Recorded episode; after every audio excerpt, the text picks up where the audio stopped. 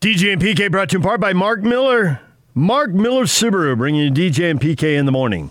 And right now, bringing you Lincoln Kennedy as well. Raider radio voice, Pac 12 network analyst. Lincoln, good morning. Good morning, gentlemen. Thanks for having me. I've got so many questions, but let's start with what do you do with yourself this time of year with the Raiders out and Pac 12 football over? Oh, it's called having fun and relaxing with my kids. Um, this season was was long and hard for me. I was actually working uh, what, what made out to be seven days a week, uh, various ra- ra- radio and TV entities. Uh, so I'm looking welcome for the break. I'm I'm happy.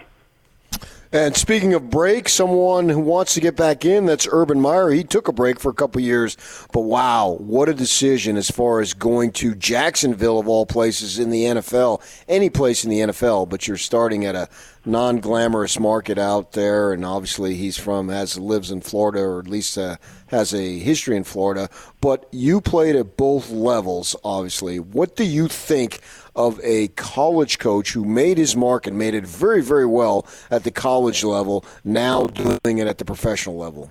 Well, first of all, I look at it as what we call the itch in the business. Once you're in something for a long time, it's hard to get away from it. So there's no there's no surprise that Urban Meyer's back into coaching. It's just at what level. And I remember, you know, when the uh, Ohio State played Clemson and the camera flashed on him a couple times, he had that sort of astute look, like a like a like a hamster on a on a on a on a wheel, thinking what he could do with that number one pick. And that was it started that started the rumor that he might be going to Jacksonville, even though Jacksonville at that time had not given any hints that they were going to let go Doug Marrone. So I'm not surprised surprised by the move. I will say this.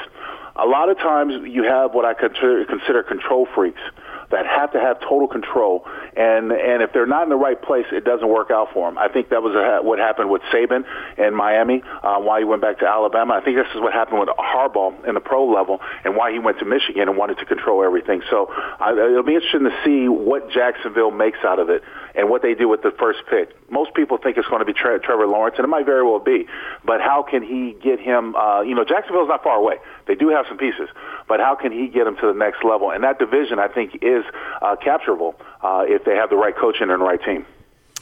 So, will Urban, who has always gone to places where there was a ton of talent on the roster, and he Yep. could win right away year one, Yep. you know, ten Yep. and two at Utah, and then year two go undefeated, and then he goes to Miami or to uh, Florida, and his second year he wins a national title, and he's undefeated his first year at Ohio State. If you had a quick process at Jacksonville, you might win five or six games next year. You might be nine and seven and get knocked out in the first round of the playoffs the next year, and then the third year be ready for a deep playoff run. I think it happens quicker than that. Really? I think it happens. Yeah, I- think it happens year one. I think he gets them in the playoffs if he has the right system and the right pieces in place. They do have some pieces already. They're not that far away, and I think depending on how they use that number one pick, uh, where he go- decides to go a quarterback, because we know there's no doubt that they definitely need a quarterback, that that they might be able to implement something. The qu- the biggest question for me is we saw this sort of gradual transformation over the last decade or so, how college football, what's happening in college football, is starting to uh, come into the ranks of pro football.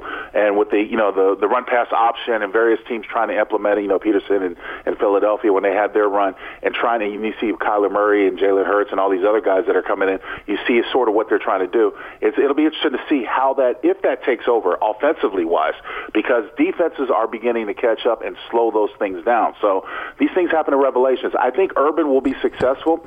My biggest question mark is the stress because he was talking about his health issues when he was last coaching. How does that interfere, or does that interfere this time around? What do you think about the adage of uh, pro players not rallying around a college coach? Is that outdated? I think it's outdated.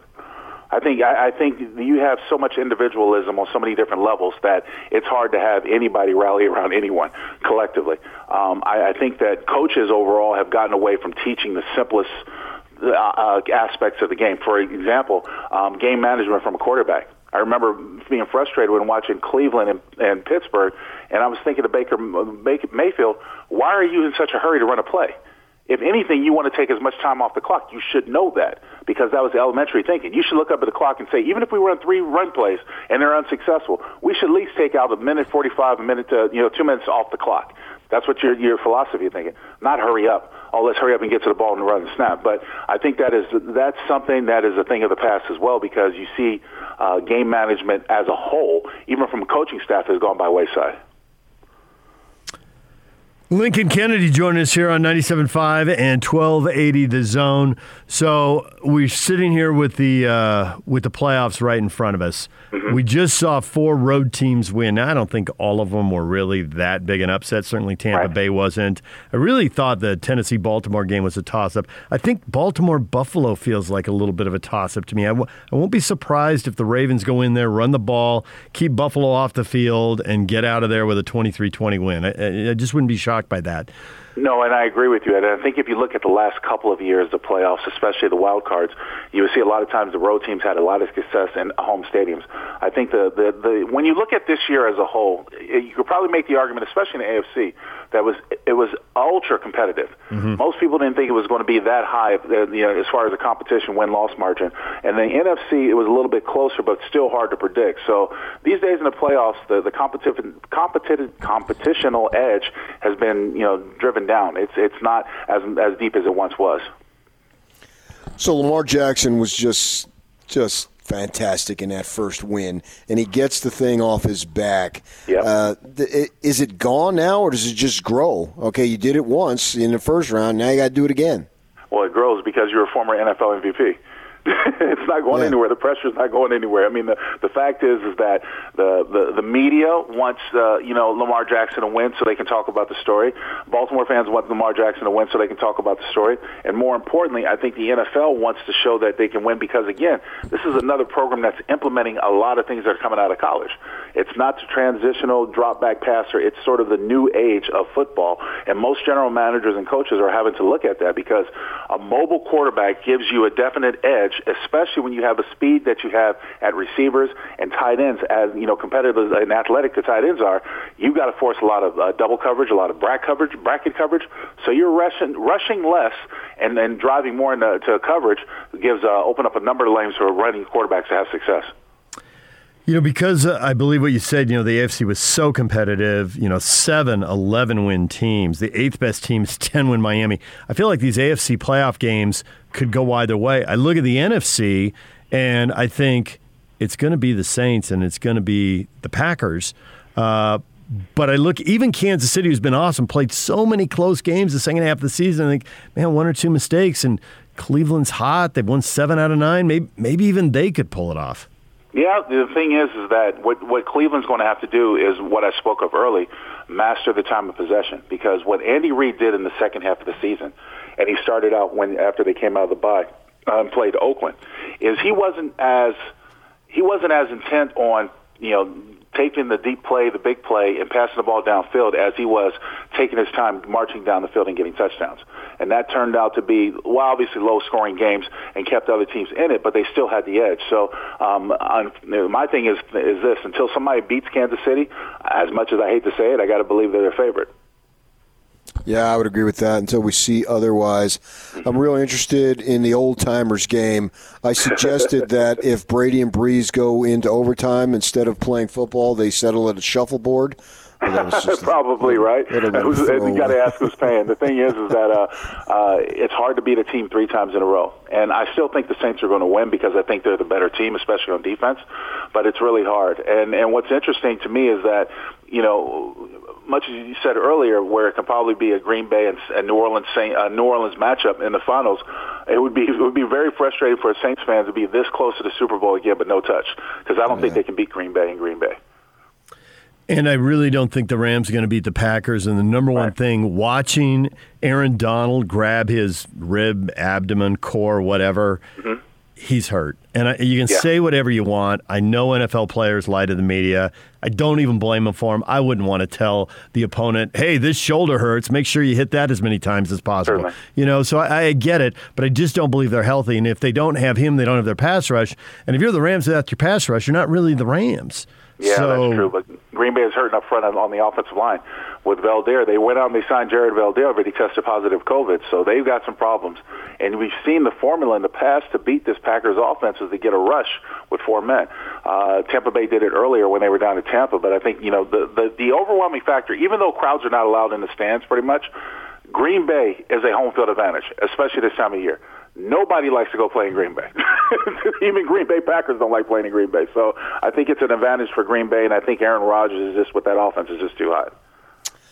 I'm going to ask you. It's going to start out as an NBA, but it has a per, uh, relationship to really any sport. So stick with me for a second.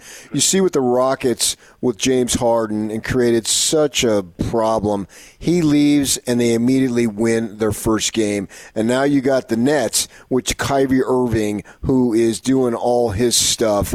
And I'm wondering what kind of toll it takes there. Can you just relate to the issue of when the team is not focused on winning, when you have these side things going on, how much it actually gets in the way of what you're trying to accomplish? every coach I've ever played for has tried to limit distractions. And I remember as a young man growing up and playing the game, I wanted to be on the field. I didn't care about what was happening behind me. I didn't care about my backups training. I wanted to be on the field. I wanted to play. Um, and because I started off as an awkward athlete, this is my personal story, an awkward athlete who wasn't really uh, wasn't really athletic but had potential. It took me a while to get in position to where I was comfortable and was able to do my thing, and then success followed to me, the, the most disheartening thing about today's athlete, in many respects, especially when it comes to basketball, is became it's become so much individualistic that it takes away from the team. So many times we've seen the individual be allowed to run the muck. Uh, we had one general manager who, who actually offended people by saying, "Well, you can't allow the inmates to run the asylum." But that's what's that's what's taken over.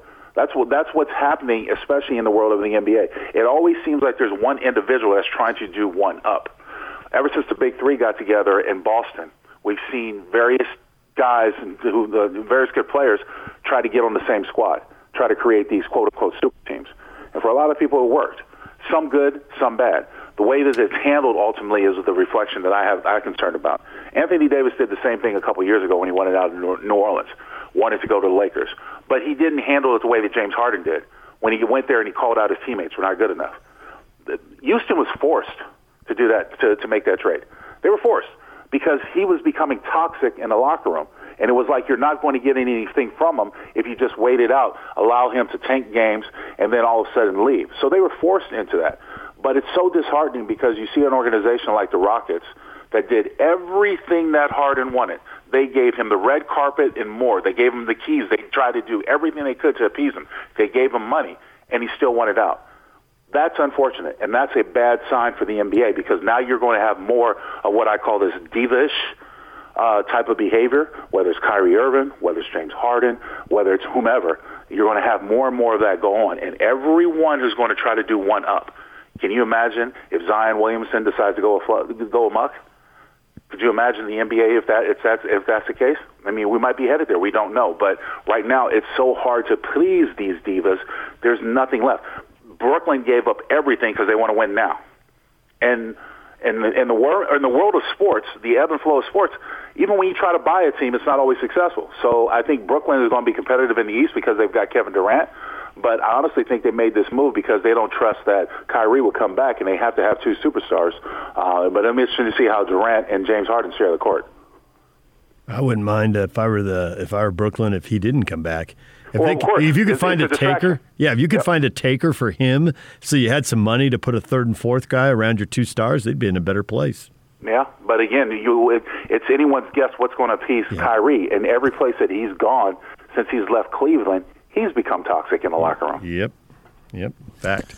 Yeah, I mean, you have that situation. The guys, are you able to tune it out? You get sick of it? What do you do? No, you can't tune it out because the organization is catering to him. Does that make sense? Yep. Yeah. So you, you can't tune it out. You're, everyone else is not good enough to import their voice or whatever. If the coach tries to disrupt, he can't let it out to the media because it's going to create a bigger circus than he wants.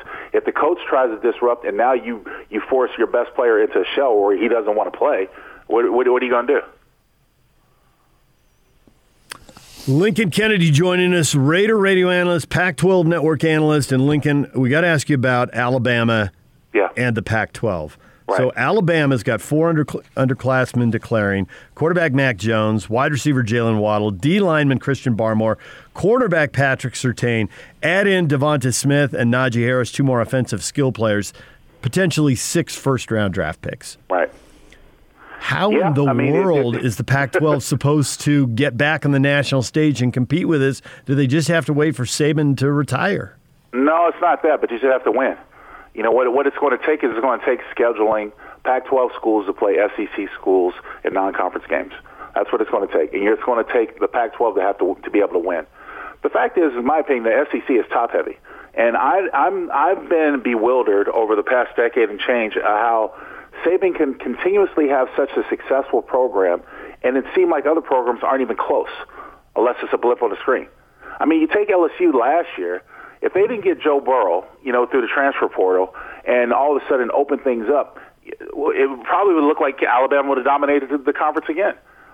Florida's come close, Georgia's come close, but not without the inconsistencies. I don't know what Saban is doing in Alabama, and I don't know why it's big, uh, but uh, such a big difference maker. But I will tell you this: in this national championship game, they looked totally more prepared than Ohio State did.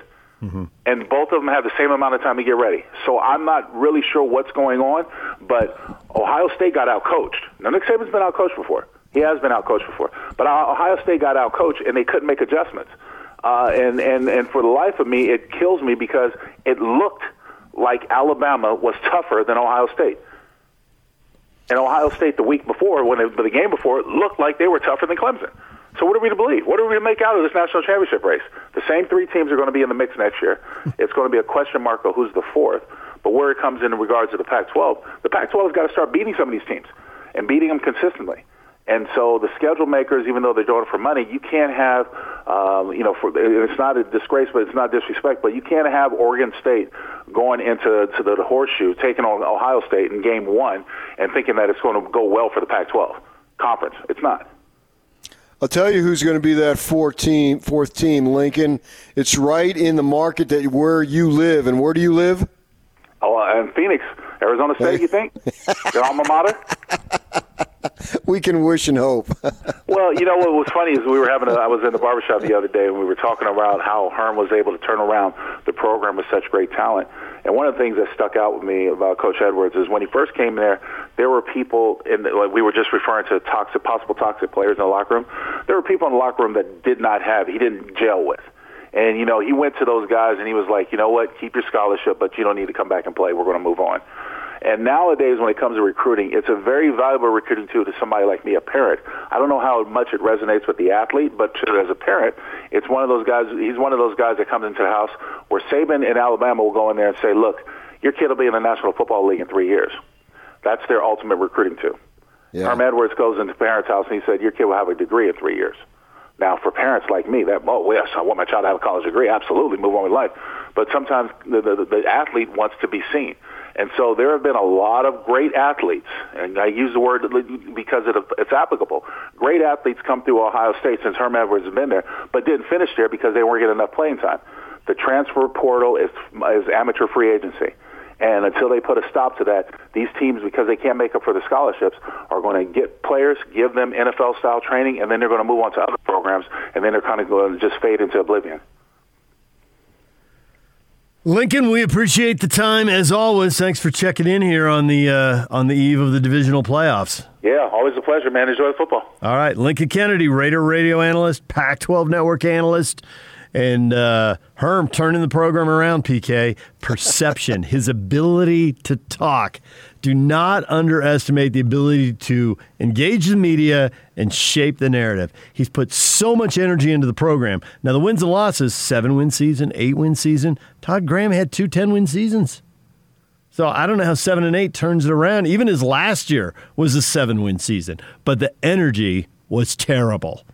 The energy Todd Graham's last two years, you, the loyal alum, are like, oh, this guy, the best Tuesday ever. Yeah, I pulled back my ten bucks a year. right? he had two 10 win seasons and followed it up by averaging six wins a year for the next three years. Well, I told them years ago, man, when I make it big, I'm going to give you a buck a win. And I've held true to that. Oh, nice. Oh, man. But it feels to Sun Devil fans like Herm's turned this thing around. Engage the media, the narrative, buy a little more time to get another recruiting class in there. How's he going to do year three and four? We've seen the first two, but now he's getting to the point where it's all his guys. So how does it oh, go? sure. Yeah, we'll see. All right, DJ and PK, it's 97.5 and 1280 The Zone. Let's go! The Big Show. It's a big deal! With Gordon Monson and Jake Scott. From The Athletic, he's our friend Sam Amick. Our listeners love to hear what you think of the Jazz. Does this team have the potential to do something beyond the expected? Yeah, I think they do. I really like the Donovan, Rudy Gobert combo. They have things in their corner that were not in their corner in the bubble. They have Bogdanovich, they have Mike Conley, and Jordan Clarkson. So I think the potential is there. Within all that, I think it's Donovan elevating his game again. Say what you will about Brooklyn. They have three future Hall of Famers and two former MVPs and two champions within that three. Teams like the Jazz and most others can't compete with that on a star level. So can Donovan be a top 15 guy? Can he be a top 10 guy? And that's what he's got to be pushing for. The Big Show, weekdays from 2 to 7 on 97.5 1280 The Zone and The Zone Sports Network. Joe Ingles is going to uh, drop off his uh, daughter and then uh, give us a call here in a few minutes. So we will uh, we'll talk to Joe. Uh, he is going to be out tonight. Uh, we'll talk to him more about that. The Jazz are going to play the Hawks tonight and Denver on Sunday. So we ought to know a lot more when we come back here on Monday morning, PK. Tuesday morning. Tuesday Jeez. morning. I know. I got, I'm gonna I'm gonna forget Monday's a holiday and drive Well, down here and go. let- Why is this all locked up? Let's be clear. We, we, we're so used to working Martin Luther King Jr. Day that it's, it's yeah. It's often it's often been a game day, Correct. and Yes. so we've worked. we and have the they- rare day where we don't have a game, so we're having. Right. Oh, i'd just soon work it, tell you the truth, because there's a lot to talk about the I'm Jazz. also I think with you. Playoffs. Obviously, the every time they play, particularly this year, it's I feel a sense of gratitude that they're out on the floor. Uh, but uh, you know the Denver game, I'm really looking forward to. Not to discount tonight's game because I think the Hawks, even though they have lost four or five, they've won one in a row. I think they're an emerging team. I like what they've done in the offseason. and so. Uh, an NBA team with NBA talent, you can't take anything for granted. So certainly going to be watching tonight's game, and then looking forward to, the game against Denver because Denver, you got a little rivalry going now with Denver, and rivalries in the pros, you know, they can sort of ebb and flow. But I think that after last season with the 3 1 lead and then Conley with the shot at the buzzer that looked like it was halfway in and it didn't go, and Donovan collapsing to the floor because he'd put everything into it and it came up short, I think that creates a little bit of rivalry. And it stands to reason with the nucleus of both teams being to a degree younger. The Jazz got a few older players, but obviously Mitchell and Gobert are still well within their primes, or maybe Mitchell's not there yet, maybe Rudy isn't either, but nevertheless, they should be good for the next three or four years. So you you probably, uh, if you're not going to face them in the playoff, you're going to battle with them playoff seeding. So I'm looking forward to it. And it's just one game in January. I don't want to go crazy, but nevertheless, I'm looking forward to it. Any game I'm looking forward to. You know, they're on a little bit of a roll right now, and let's see if they can continue it because I really, really believe that the talent is there. And I know it's not an 82 game season, but we'll just use it as an 82 game ledger. I really believe the talent would be there to have a 55 win season. And I've always thought 50 is good, 55 is very good, 60 is great. totally agree with those. I see it the same way, and and they've got a they've got a narrow window here because they do have three older guys playing important roles. Three guys in their 30s, two of them are 33 in, in, in Joe and Mike. You know, and Father Time's undefeated, so how many shots do you get? I think it's impossible to do, but the team that opened this season, if they could play the team that opened last season, this season's team would certainly win a seven game series and they might win five or six of them. I think they've improved the team. A young guy like Donovan should be better a year later, but I think a lot of the pieces, the bench, uh, there, you know, obviously Clarkson's on the roster now. He wasn't on the roster at the start of last season. And Favors. Uh, Favors is another good upgrade. So, you know, without question, I think this team can handle that team. Uh, so, but this is the opportunity because I don't know that I'd, I'd be saying next season, well, this team could handle that one. I, I don't know that I'd be saying that. Maybe we'll have to see going forward. Who knows what's out there? But this Okay. is an opportunity. Seize it. You know, you're you're I agree. right. Atlanta does appear to be. Um, you know, they, they've got the potential to be on the upswing here. They're certainly good enough on any given night to get you, but the Jazz are the better team, and they can't let these things slip away. Uh, we can already circle three games where it's like, well, I, I know big picture the Jazz are better than these guys, but on that given night, they weren't. And that stings when you look at the standings because the essence of what you're saying about the Nuggets, because rivalries do come and go, but you've already butted heads once and you wanted it and they took it away from you. Now, you can look big picture and say there's something about the Clipper chemistry that isn't quite working. And maybe they'll figure it out and maybe they won't. And the Lakers, everyone's chasing the Lakers. But who's the next team? Why isn't it us? And the Jazz are saying that in their locker room, and the Nuggets are saying it in their locker room. And so that makes these matchups juicy. Even though it is just one regular season game in January, it doesn't matter a lot, but it matters a little. You know it does, because you know you're going to see these guys again. Yeah, it's fun. And as far as and we're we're concentrated on this season for sure, no doubt about that. But as far as going forward with those older guys, I really believe in the sophistication of today's NBA player.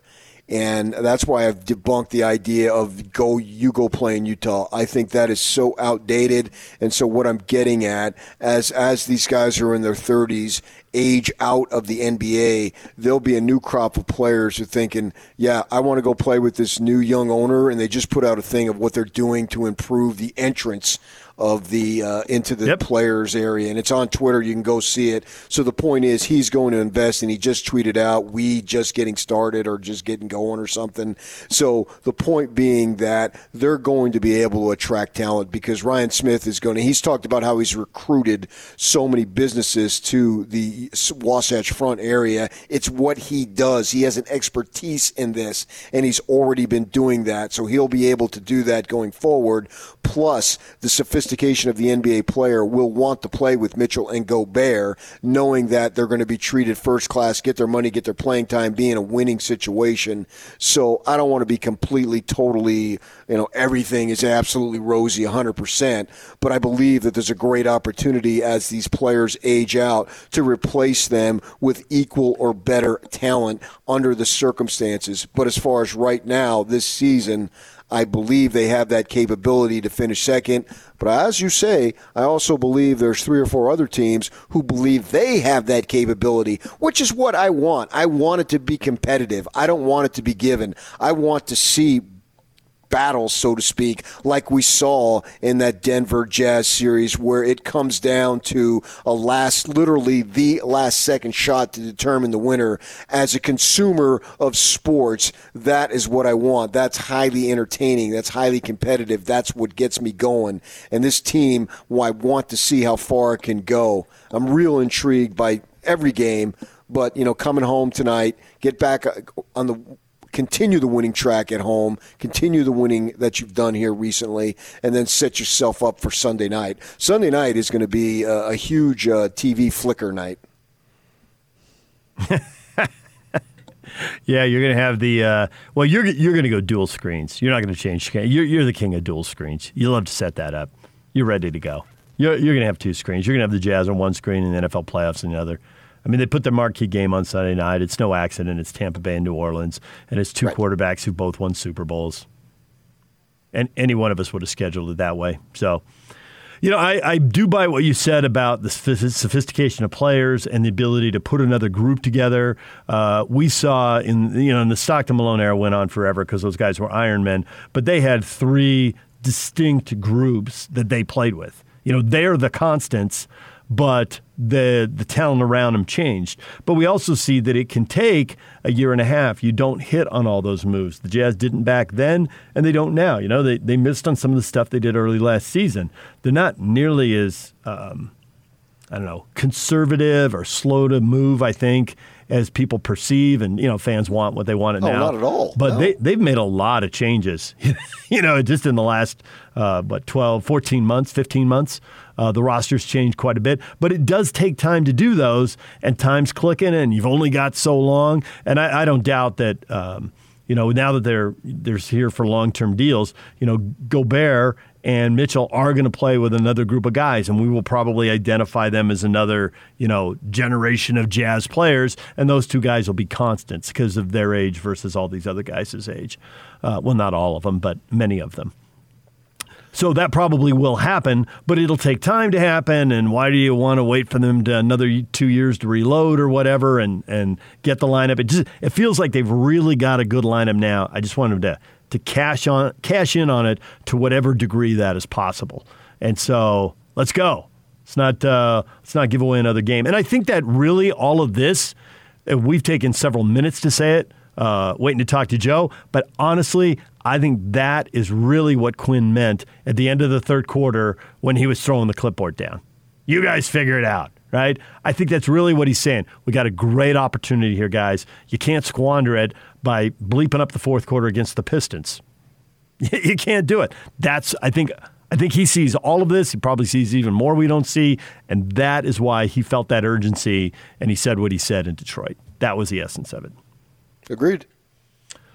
All right, so uh, okay, we're, we're not breaking Yak. We're holding on. All right, Joe's coming here in a moment. Then, so uh, we'll get Joe on here and uh, talk with him. And David Locke will join us coming up at uh, nine o'clock. We'll move him. So good to hear from. Uh, it'll be good to hear from Joe and uh, hear what's uh, going on with him after a long road trip and the uh, the end of the Iron Man streak. Yeah, well, I'm going to let Joe know that I worked 385 consecutive days before taking a day off. Uh, nice. now, now Yak's having a personal conversation. Yak has some info he wants to get. you guys, you guys, hold on. All you listeners, hold on. Yak has something he needs to talk to talk to Joe about. To Joe, he's he's in there laughing right now, and they're having their chat about whatever. It might be Joe. Joe might just, yeah, they can wait for me. They could, they've waited a while. They can wait a while longer. That'd totally be uh, Joe. I want to bust him on that, and I also want to bust him on how it must feel really good to have an American-born child. All right, let's do it. He's on hold now, so he heard that. All right, here's Joe. Hey, yeah! This is the Zone Sports Network. Back to Joe, and he'll flush. And it's time to hear from the best looking, most charismatic, and certainly the most intelligent member of the Utah Jazz. Jingle bells! Joe Ingles. Gives it back to Joe. To the cup, slams it in. And yes, for the record, Joe wrote this introduction. This is the Joe Ingles Show with DJ and PK. Who? On 97.5 1280 The Zone and the Zone Sports Network. It is good to say hello to Joe Ingles. Hi, Joe. Hi. I don't know if I want to come on anymore after hearing that. Hearing what? No one will ever, I can promise you, no one will ever know that Jack was born in America. Joe will know. Americans will will know. have- He's an American have it- he'll citizen. have his- yeah, he'll have his passport and, and all that junk, but it'll be in the top drawer and it will stay in the top drawer until we have to renew it. And then the only time it'll get used is if he decides to go to college or something. He's actually to make it a lot easier for him. But no one will ever know. Trust me. He's my favorite of your kids.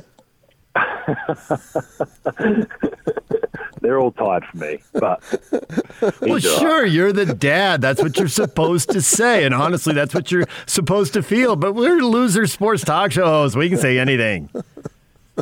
I mean, I'm not even going to get into it.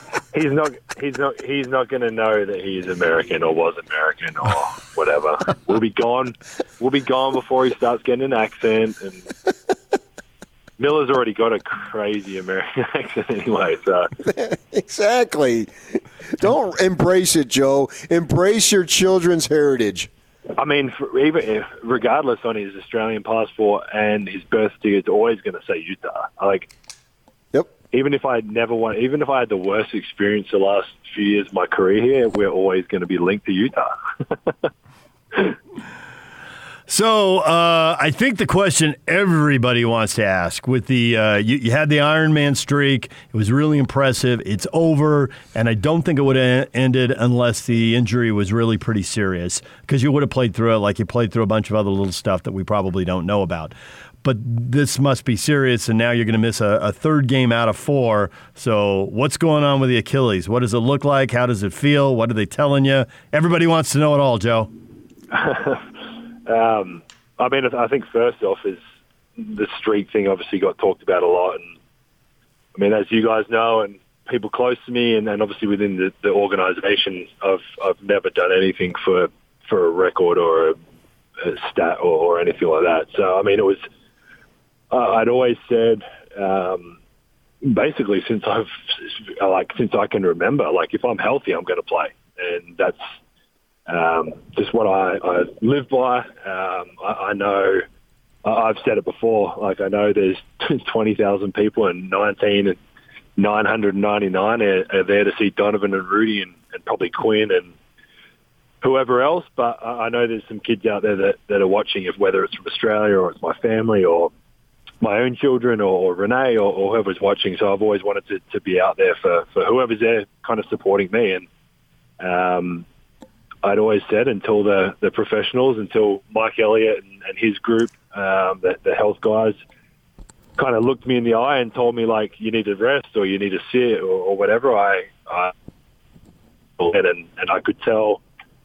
Um, I've known Mike Mike Elliott's the kind of head of uh, health and performance um, that side of things, and um, been with him for years now, kind of four or five years, and, and I knew when he looked at me and, and was telling me, um, I, I knew it was kind of a bit more serious than other conversations we've had in the past. Because there's been times that I other players might have sat. I should have maybe sat. Um, but like I said, if I can get out there, I, I want to be out there. And obviously, an Achilles is something probably a little bit more serious. Uh, um, yeah, it's just been. I mean, honestly, it's probably not as bad as what people kind of assume and think because I missed a game, but it is something that's been bothering me for a little while, and um, I, guess just trying to get on top of it instead of uh, I think the last thing I want to do for me and for the team and for everybody is like play two games, sit one, play three, sit two, play four, sit two. Like it's just, uh, I want to be 100% healthy um, or, or as close to as possible. And like I said, with an Achilles, it's it's probably a little different than having a, a banged up arm or, or quad or something like that. So um, yeah, um, I'm happy to to be getting it better. I feel I've, I've felt better every day. I obviously played in Detroit, I think it was, and um, thought I was all right, but it, it pulled up a little bit. Saw that next morning, so just going to um, yeah take the time and get on top of it. I don't know what that means for timetable wise, but I'll just listen to, like I said, listen to Mike and his team and and do what they tell me to do every day. Been an interesting season so far, just barely getting into it. You know, you had the two tough losses in New York, and then everybody's writing you off, and then you rally and beat a great Bucks team, and now you've won a few in a row here, and so the arrow's pointing up. How do you explain where you were in New York, and then you go to Milwaukee, and you look completely different as a team? Yeah, I mean it's it's obviously frustrating because I think um, I was talking about it with someone the other day, but I think our record right now probably is exactly kind of how we've been playing. Like we, have had some really, really good games, um, which you kind of highlighted there, and uh, and we've had some some games that we just haven't played well. And obviously, the the good thing about it is, uh, uh, like you, uh, I mean, you guys know, and, and, and a lot of fans that uh, that know uh, know the game and, and how we want to play you could just kind of look at it. We weren't we weren't playing the way we expect to play and the way we we think we should play every night. Um, so those losses are as frustrating as it is, and, and we've probably talked about it over the last couple of years. Like it's we, we can watch the tape and, and watch ourselves and watch bits and pieces and know what we're what we're not doing. Um, and I think a part of it, obviously, we've highlighted, we we uh, and talked a lot about. We, we've wanted to, to shoot more threes, and we're playing a little bit faster probably than the past. But um, regardless of whether we're shooting well or not, we, I believe we've got a team that can win. If we're shooting well or not, we, we've got a two great defensive centers, obviously, that kind of anchor us, and then we, with our our starters um, very well balanced, and then the guys coming off the bench. Like I, I really like the group we've got. And, um, so we shouldn't, we don't have to, and we shouldn't have to just rely on the shooting. But I think when you combine those two together and we're playing the right way offensively, we're moving the ball, everyone's getting touches, we're, we're breaking the paint and kind of kicking it out if we don't have a finish. We've got too many shooters to, to not make shots in, in a game. So unless we're, we're all off um, on the offensive end shooting wise and, and we're not locked in defensively, we'll, we'll have some rough nights. But when we are, we've, we've obviously proven um, in whatever X, Y, Z game that um, that we can play and match it with with anyone. It's always hilarious when someone loses it on camera, as long as it's not you who loses it. Um, and so when Quin throws the clipboard at the third quarter in Detroit, you guys figure it out. Okay, on one level, that's hilarious and we all enjoy it. But I think the bigger message is you guys are really good. Don't cheat your talent here by playing below Yeah. what you're capable of. And I think people who look at the first 11 games of the schedule and see you 7 and 4 are thinking they could easily be 9 and 2 or 10 and 1. I think of the you've had four straight playoff appearances here. This will probably be the fifth. But of the five teams, I think this is the best. And because you're 33 and Mike's 33 and Bojan's 31, and, and you and Boyan obviously have had some health injuries here. Mike's had some in his past. This is a golden opportunity. Does everybody in the organ does everybody in the locker room realize how good they have it right now and not to let this slip by because it's rare? Yeah, hundred percent. And I think, like you said, like it's. I mean, I've. I, I would never talk down about any of the teams I've been on here because I think they've all been pretty special in in different ways. Some off court, some on court, some both. Um, I mean, my first couple of years, obviously frustrating losing games, but we had such a good group of guys, and you could tell from what Quin was doing, like the belief and the the process of what it was going to take, and, and we did it daily for. I mean, you guys saw you haven't seen recently, but practices for those first few years, like it was, it was brutal at times, but it was what we needed to do to to be a good team. Um, so, yeah, I mean, I think we real, and I think it gets like it.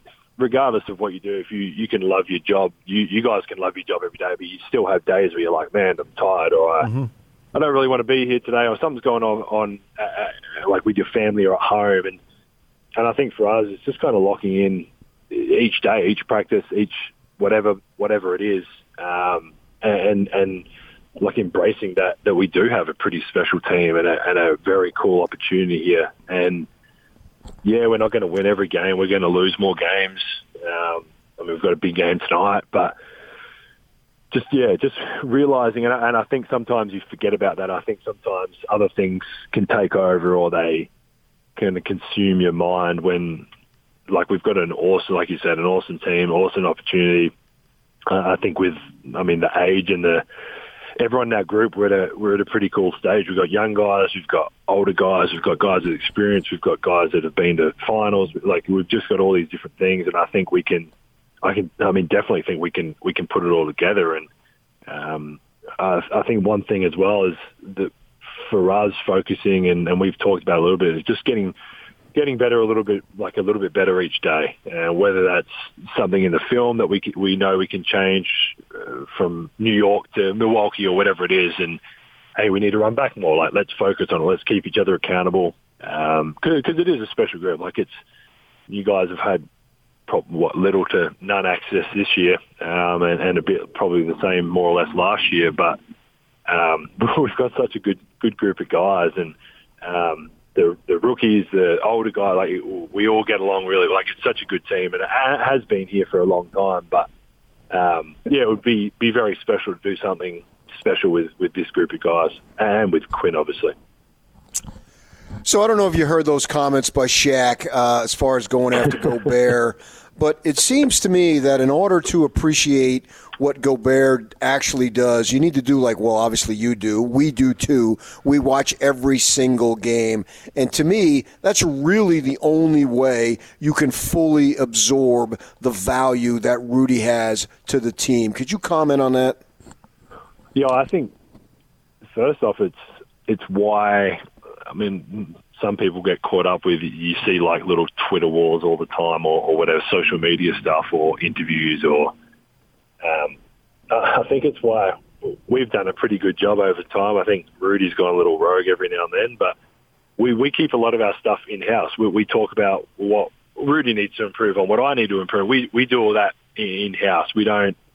Um, we don't talk about it to the media. We don't talk about it. I mean, people sure talk about it with their families or whatever, but we, we keep it all pretty in house. And we we know what Rudy does. You guys know, Jazz fans know. If you like you said, if you watch enough of our games, Rudy could have a game where he has two points and twenty. Re- I think he did on the road trip one time. He had like six points and twenty rebounds. And another game he'll have twenty and twenty or twenty and two rebounds because we've got guards that can rebound. But we've got such a like our- group obviously believes in we we don't need or, really care about what Shaq or, or what anyone else says, really. Um, we, we have a belief within our group. Um, and I think what it does show about Rudy is, I mean, when he's getting held to two points, it's because they're obviously doing something to not let us get him the ball because they know how effective he is when when he's rolling to the hoop and he's on the rim and stuff like that. Like, not many teams can compete with that when you've got Donovan coming downhill and playing with, with patience and Rudy on the rim and Bojan in the corner and Mike in the high quadrant. Like, what, what are you going to do? And, and obviously one of the the biggest things you can do, or one of the harder things to take away is, is Rudy on the rim. So they, they focus, like Rudy gets jacked up off the ball continuously. Like it's, if you watch enough games, you can see guys will stand in front of him as he's rolling continuously just so that he can't get on the rim. So, um, yeah, like I said, I mean, we don't, we don't really focus or, or care about what people think. Um, we, we just focus on what, what our locker room does and what we need what we need to do to to win the next game. And like I said, it could be. I mean, I mean, even this, like we've had different guys have big games at all different times. So it might be Rudy one game, might be Fave. Like Fave might finish a game one time because of the matchups or whatever it is. So um, the best thing about our group is everyone understands that and believes in that, and um, we're going to do whatever it takes to to win as many games as possible. I know you got to go. Last thing, when Bogdanovich dunks on Sam Merrill in Milwaukee, he says something to you on the bench, and you laughed really hard. Can you tell us what it was? no, I don't want to. Um, it, it, wasn't bad, but it was just a no. It was just funny. It was a more of a, a personal joke, but he was he was excited that uh, he got his last six points when no one was in the game. All right, Joe. I know you got to run. We appreciate you checking in. Thanks for giving us a call. The swab, swab shoved up my nose. Okay, go do it. Thanks, Thanks Joe. Guys. Thank you. Joe Ingles joined us here on 97.5 and 1280 The Zone. I wish we did have more access. I wish we got to know that stuff because whatever it was, Joe was just sitting there one second, and the next second he was laughing hard. That stuff's classic. It is, yeah. That's, that's why we. Fun. That's why these mic'd up things. Whenever, uh, whatever sport, whatever league, college pro, I don't care. I always watch them. I always watch them in in the moment. Teammates having fun. It's hilarious. You know, it's hilarious. All right. We're going to take a break, and it'll be a little on the long side. I think we just missed a break. But we got uh, David Locke coming up on the other side, radio voice of the Utah Jazz, and we'll talk with him next.